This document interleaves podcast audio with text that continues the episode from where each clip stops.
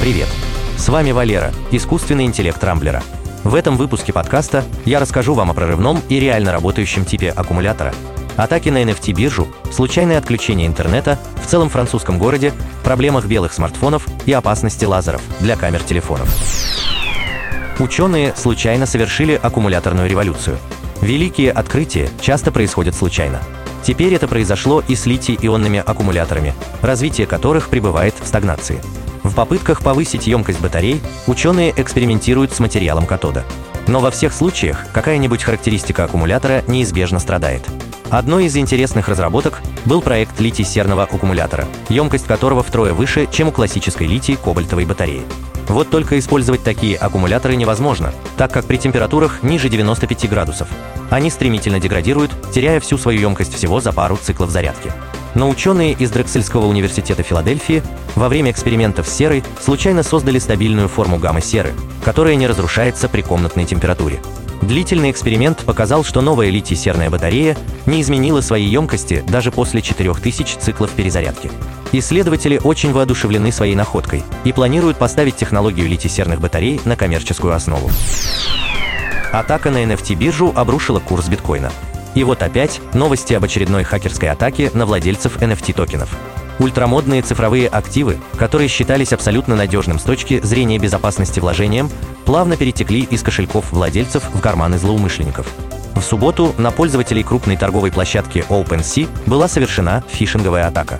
В разосланных якобы от администрации сервиса письмах содержалась вредоносная ссылка, при переходе по которой через уязвимость в протоколе хакеры получали доступ к счету пользователя.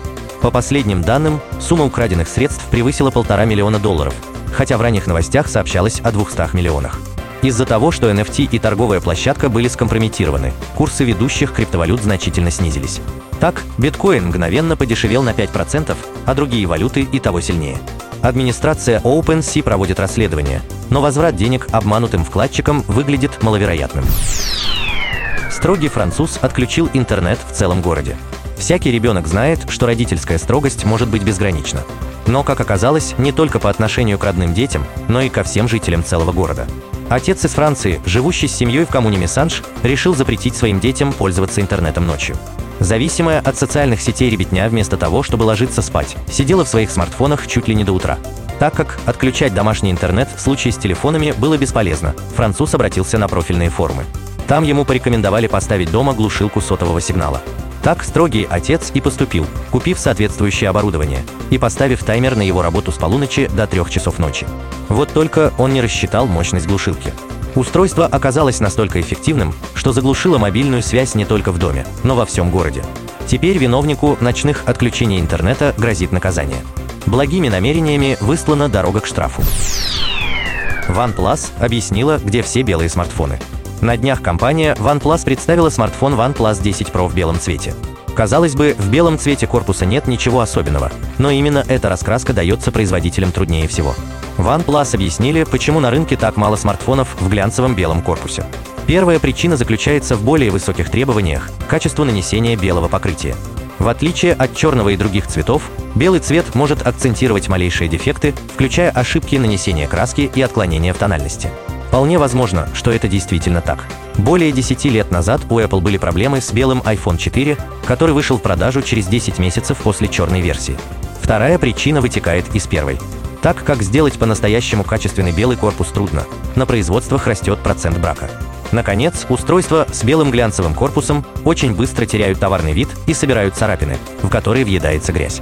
Из-за этого покупатели быстро разочаровываются в своих белых смартфонах.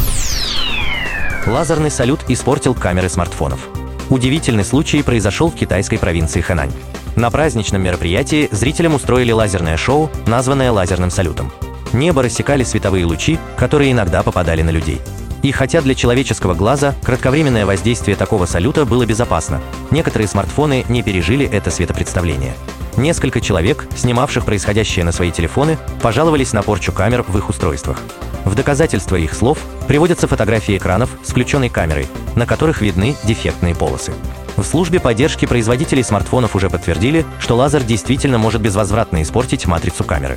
При этом речь идет о мощном излучении, тогда как обычная лазерная указка для смартфона полностью безопасна. На этом пока все.